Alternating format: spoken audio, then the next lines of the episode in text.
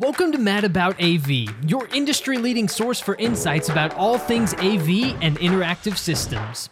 At Mad Systems, we take pride in delivering cutting edge exhibits and interactives that evolve alongside your industry and leave a lasting impact. And this podcast will let us bring you along for the ride. It's time to show you why we're mad about AV. Personalization is the name of the game these days, and Mad Systems has a new patent on technology that allows for personalized media delivery. Joining me today to discuss this is Maris Ensing, founder of Mad Systems. So, Maris, let's start off here. What is this patent about? The new patent covers systems and methods for generating targeted media content. Um, in fact, what it covers is any and all applications where anybody wants to use recognition technology to recognize individuals, groups of individuals, cars, colors, colored flags, stickers, colored stickers, um, and use that information to deliver media, to personalize media delivery. It's actually a very broad patent um, which is why we, we're really excited about it. So it also covers things like modification of behavior of an interactive. So if somebody is in a wheelchair, they can't reach up and they've indicated that when they log in, then on the interactive, we can drop the buttons down and bring it down to their level. That allows designers to be able to, it, it allows designers to design in the way that they would like to. I don't care where the buttons are provided that for ADA purposes, they bring those buttons down and they're within the zone permitted by um, the Americans with Disabilities Act, which is you know, clearly very well described.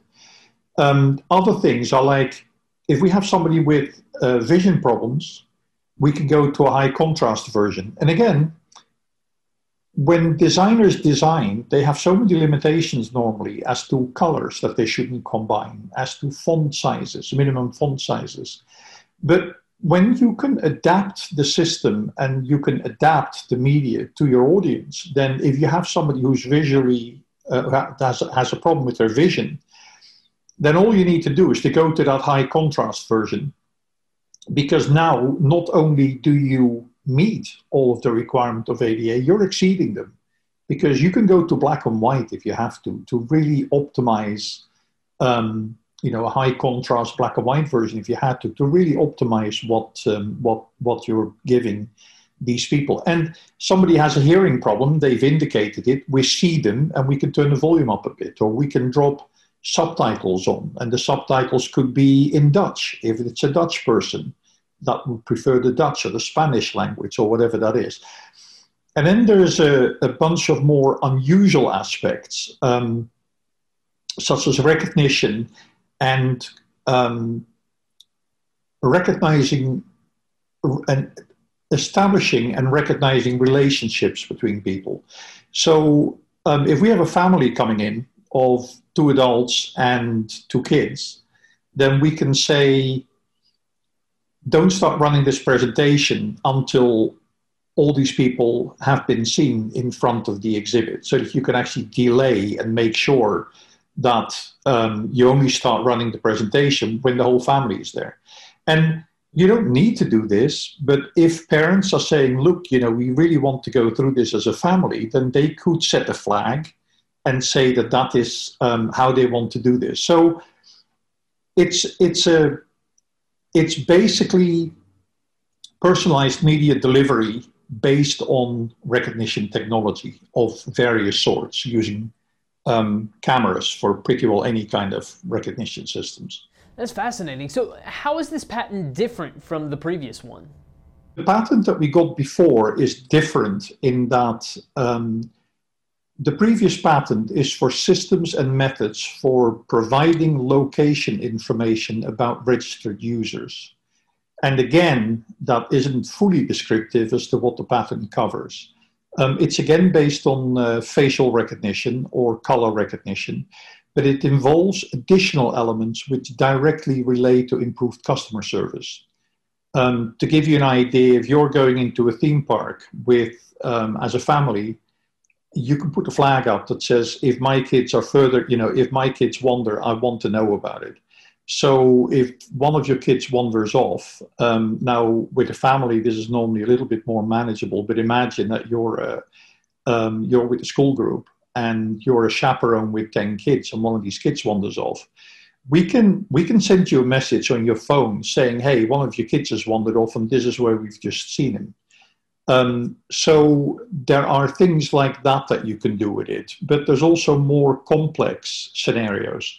Imagine that um, mom and the daughter want to go and do one thing, and dad and the son want to go and do another thing, and they want to meet up somewhere afterwards. Um, you could handle that by um, having uh, dad and the son come off their ride they walk up to a kiosk. They say, hey, we'd like to find mom and the daughter. So after that, you can use media, so digital signage, um, to do a progressive guide and get the family to rejoin each other. Um, you can use messaging, you can use any kind of um, method, and they're basically um, covered with these patterns. So if you're using a digital signage system or even a phone to give people directions based on facial recognition, based on a location of your audience, and you're using it to guide people back, then you use it for it, it, it's covered by that particular patent. And it's it's for things like um, if you go into a theme park and you come down a ride and the the the machine takes a picture of you. Um, I don't know about you, but when I get to the point where I get to see these pictures, it normally takes me 20 minutes to find myself in, in this plethora of pictures. Of course, with this system, we can immediately show the right picture. But with both patents, when you combine the technology between the two, the underlying technology, at that point, do you want to buy that picture? And the answer is, yeah, you'd love to. But if you're like me, you don't want to be dragging it around with you in a soggy plastic bag for the rest of the day, right? So what you do is you leave it there. You pay for it, but you leave it. And now you go off and you buy, um, in my case, you buy a dress for the granddaughter and you leave it. And the other, one of the other kids wins a, a bear and you leave it. And so when you leave the park at night, the system will say to you, hey, Maris, um, you got all this stuff in locker 55, pick it up in your way out. So not only have you improved the day for everybody because you don't need to carry all this stuff around with you, but you've also made it easier for the owner to get more sales because the decision is no longer based on the fact that I don't want to drag all that stuff with me all day long. It's based on, I really want to buy this and I'll pick it up when I'm on my way out. And that obviously applies to retail. It applies to um, all kind of different opportunities. Um, think about cruise ships. Think about shopping malls where you have a way of delivering personalized media.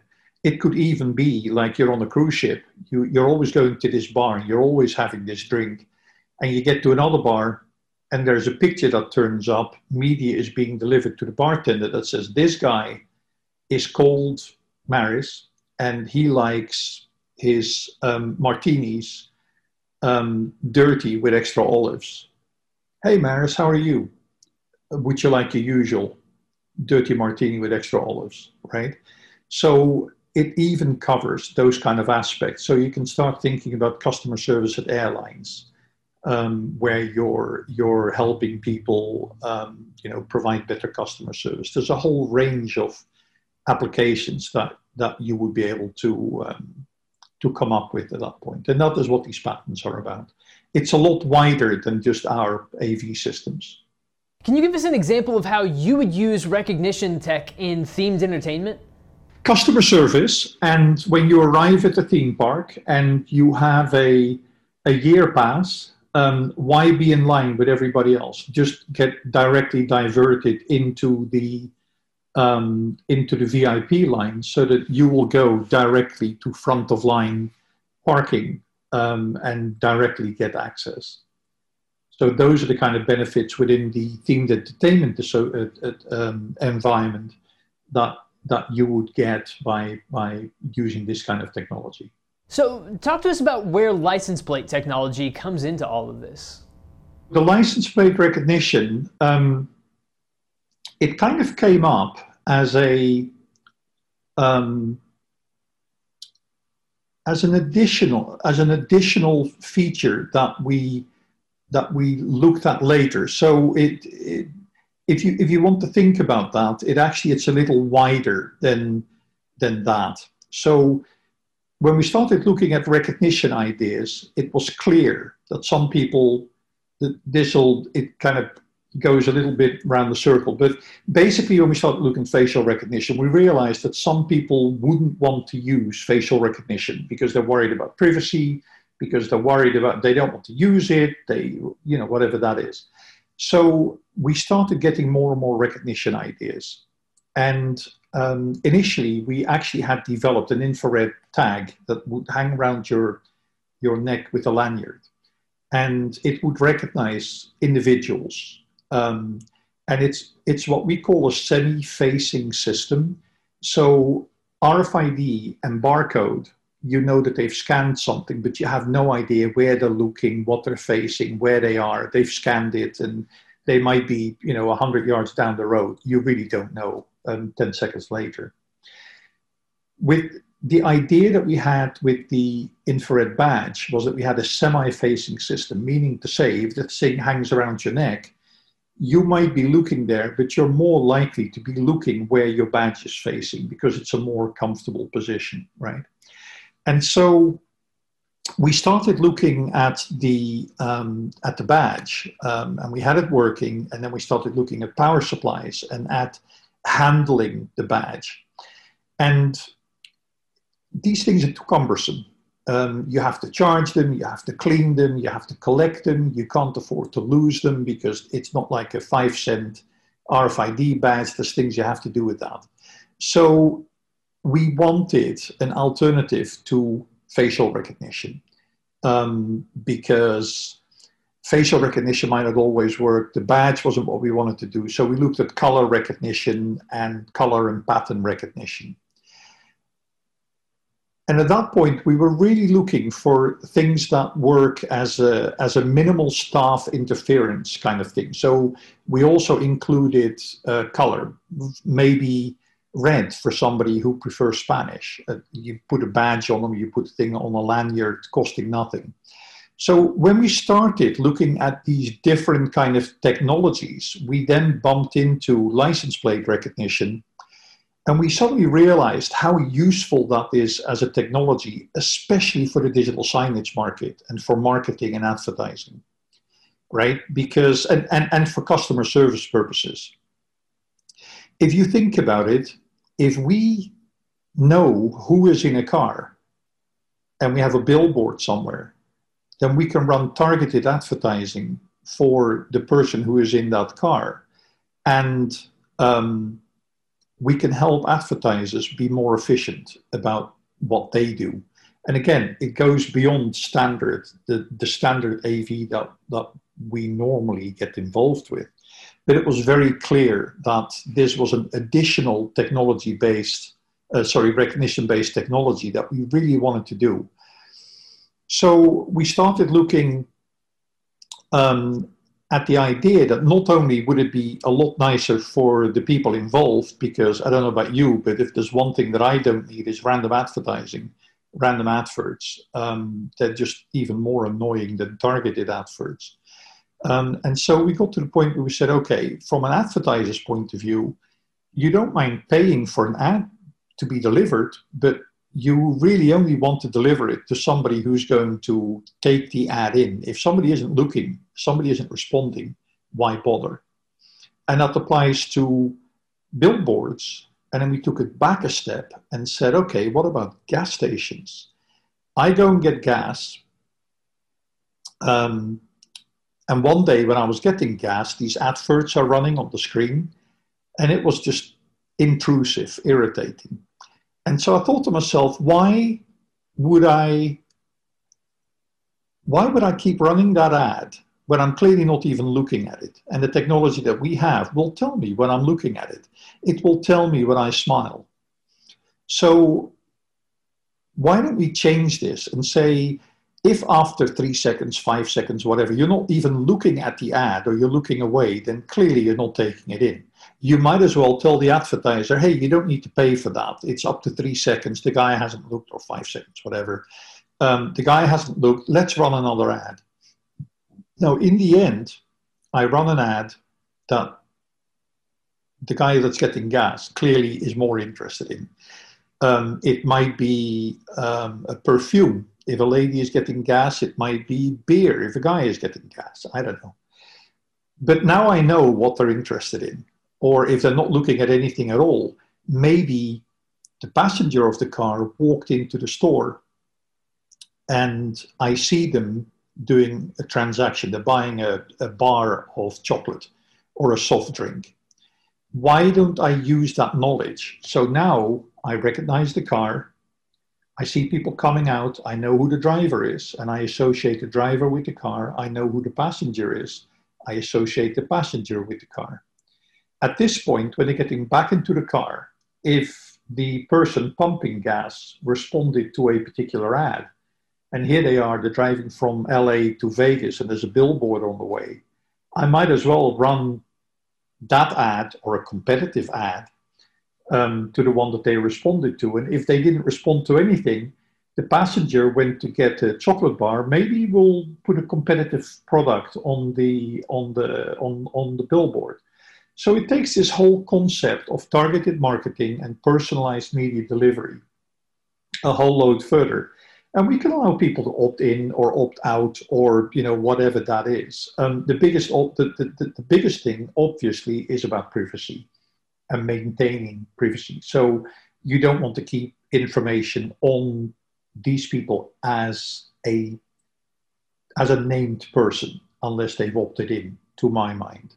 So we have ways that we can guarantee privacy on these kind of systems and make sure that the information is not available um, other than for advertising purposes and it's fully anonymized. So we wouldn't, you know, be able to do anything else with that information.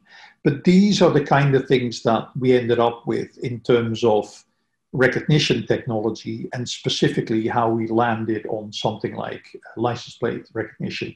Another example would be you bought a ticket for a concert somewhere um, and you bought the um, the VIP parking and the VIP treatment, whatever um, the system asks you, hey, is it okay um, if I take a picture of you? Sure, it's okay. Why not? Um, and or or you know, give give me your license plate of of of your car. So now when you arrive, rather than standing in a great big long line and somebody have to try to try and figure out if you're in VIP party, parking or everybody else parking, the system will immediately recognize and say, hey, this person goes into VIP parking. You get out to your car, hey, here's your VIP line because we recognize you. So there's benefits for, for customers in order to be able to use this kind of technology in those kind of applications. Those are really interesting examples. Uh, so, Maris, it's clear that all this technology is very disruptive. Where do you see the future of AV systems, and where are you placing your technology within the market? We have been looking at the, the conventional marketing triangle, right? So here you have top end systems and top end stuff going on, and at the bottom you have a you have a much bigger base where you have lower cost systems and lowercase options, um, and a number of companies in the past have made the mistake to only want to operate in the very top end of this, and most of them have gone by the wayside. So we, we do not we do not want to be there. We do not want to be in the business of saying, hey, it's facial, re- it's recognition systems or nothing.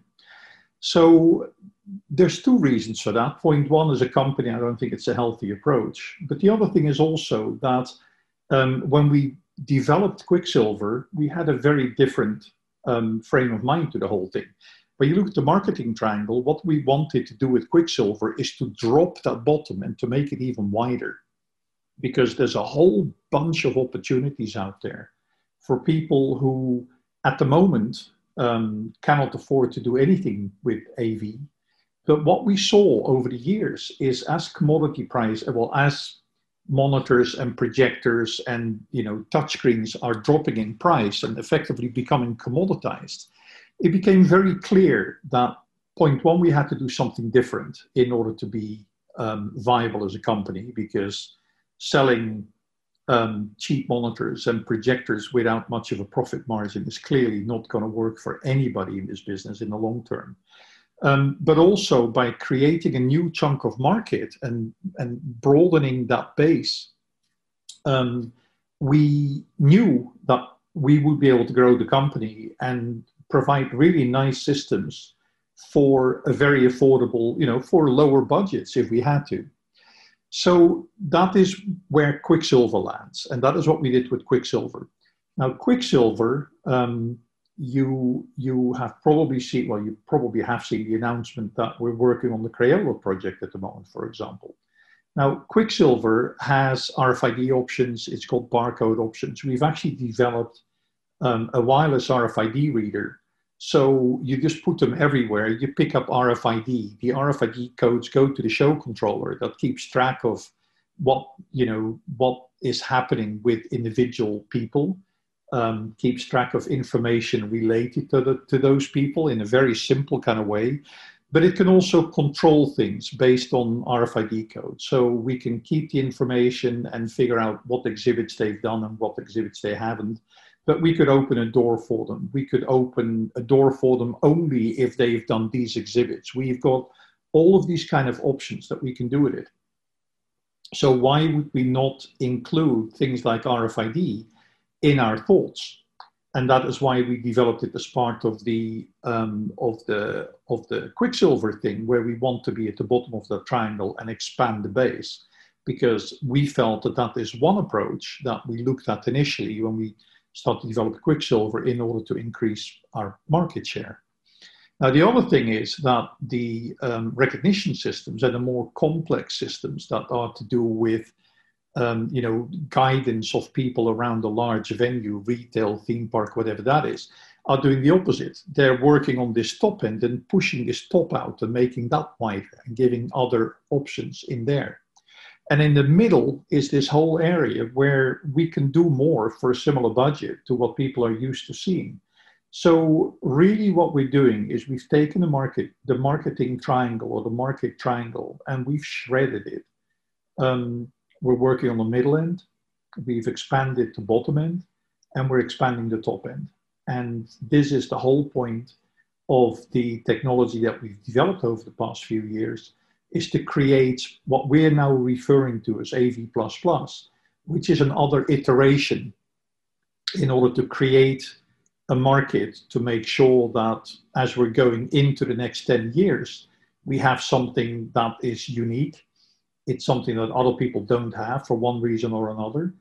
Um, and it's something that allows us to provide more interesting systems um, and do a lot more with it. I'll give you one example um, we have a new generation of kids coming up that swiped before they wiped. And that's a really important thing to remember. By the time they were two, they're using your iPhone and they were doing just fine with it. Thank you. And by the time they're five, they're telling mom and dad how to set it up, right? These kids at home have access to personalized media. If they want to see an explanation of something, they can get the cartoon version as they're growing up and they're five or six, they can get the five or six year old version. As they're 10, they'll get the 10 year old version. All that information is there. And we feel that the key to, um, to getting people to come to your venue, whatever that is, is you have to give them something they can't have at home. So it needs to be a little bit of magic, um, a, a secret sauce, a, a special element and in order to do that, we can no longer do what we did in the past. Oh, well, we've created some content and it'll be fine for everybody. Who cares? Because, yes, for some of the larger theme park shows, that is perfectly fine because everybody loves it. But when you're going to um, museums, visitor centers, even retail, you really want to tailor the um, the media to your audience because that's what these kids are growing up with.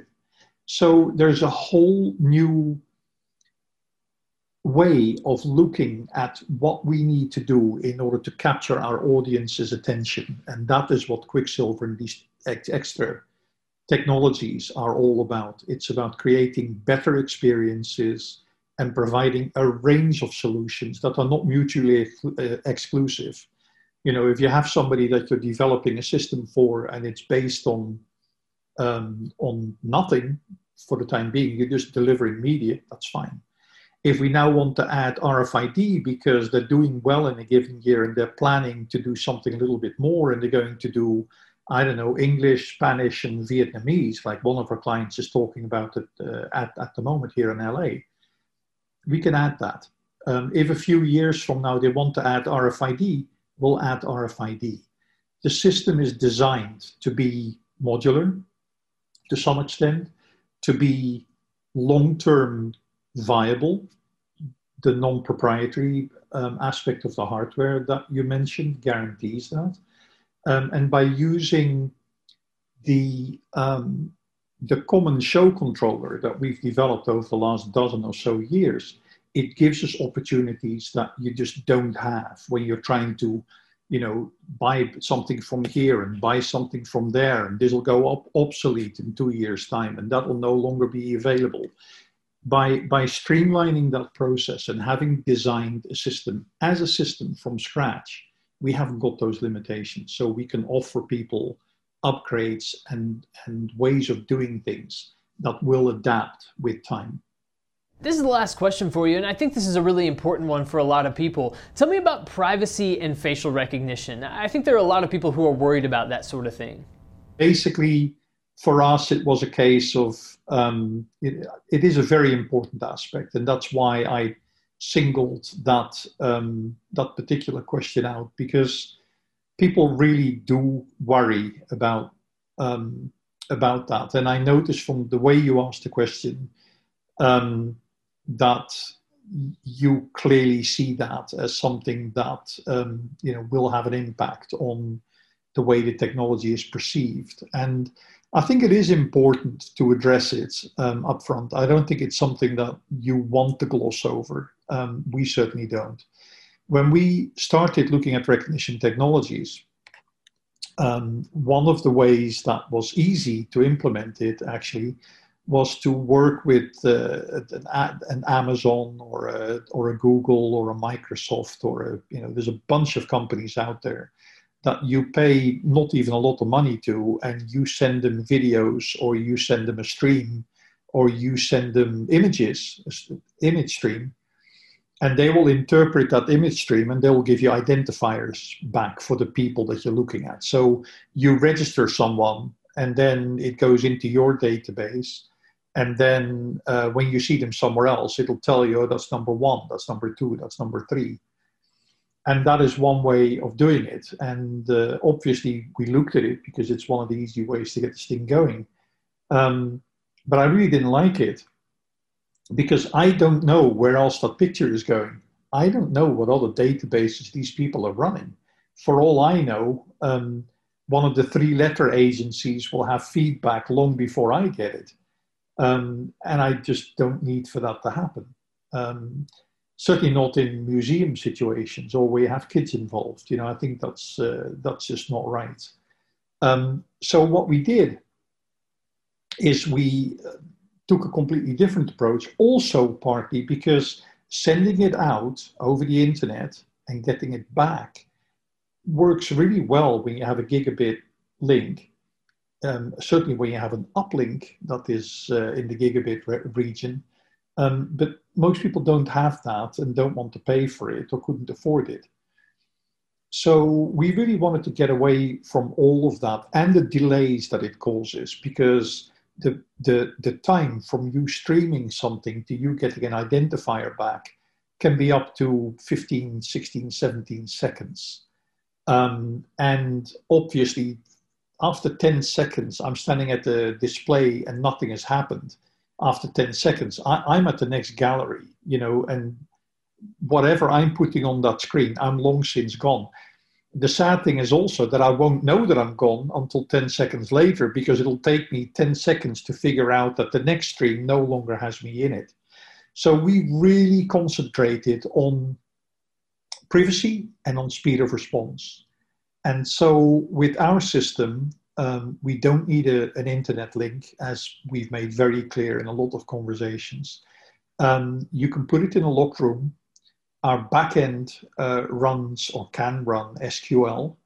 When you scrub an SQL database, there is nothing that is left behind. So it isn't a case of you just take some of the fat table entries away. It's a case of you go through every bit of storage in there and you put random information into it. You overwrite it with random information so that everything is gone. So um, that is part of it. And then the other thing is that, as you've noticed, uh, we take a face and we convert it into a vector diagram and then we encrypt the vectors so that the only thing we need to keep is that vector diagram, uh, which is encrypted in order to do anything with it. And then the engine that actually does the comparison works in that encrypted domain so that you can't even get an unencrypted version of that data out once it's been converted. And so um, we like to keep people's pictures because it's nice to show that, hey, yes, I'm recognizing you and here you are kind of thing. So in the lab, we actually do use that in one or two of our example exhibits, um, but we don't need to. And the other thing is that the encryption is good enough that um, if you go from one of our systems to another one of our system and it doesn't use the same encryption key, it won't work. It, it's, it'll, it won't be able to open that uh, vector diagram at all. Um, and then the third thing is that even if you did manage to decrypt it, you cannot take a vector file and recreate a face from it. It's not possible to do that. It's a one-way, uh, it's a one-way deal. You can't go backwards. So having done that, we cracked that problem and that is taken care of. And then the second thing was speed of response. And by keeping the system local and by using a granular approach to the way we build facial recognition systems, our recognition time, well, I should say the time between um, you being in front of a camera and your media being delivered um, is always sub-second and it tends to be between 300 and 500 milliseconds. And we sometimes see 700 milliseconds, but it's not that common. So the speed of response is faster than you'll notice. You walk up to a screen, and by the time you've taken in what is on that screen, we already know you're there and your media is already playing. And that's a really important aspect to the, to the, of the technology um, in order to make it work. It needs to be that fast, it needs to be that smooth in order to be able to make that work. The other question that I noticed, which is important right now, is uh, does it work with masks? And the answer is that um, we were in the middle of uh, working on that when we got really busy on a couple of other projects. So we had to shelf finishing it um, but yes, it will work with masks, and we are finishing that development work. Um, and within the next few months, we will announce formally that um, we have that taken care of. So yes, it can work with masks. Maris Ensing, founder of Mad Systems. Maris, thank you so much for joining us and talking to us a little bit more about your latest patent.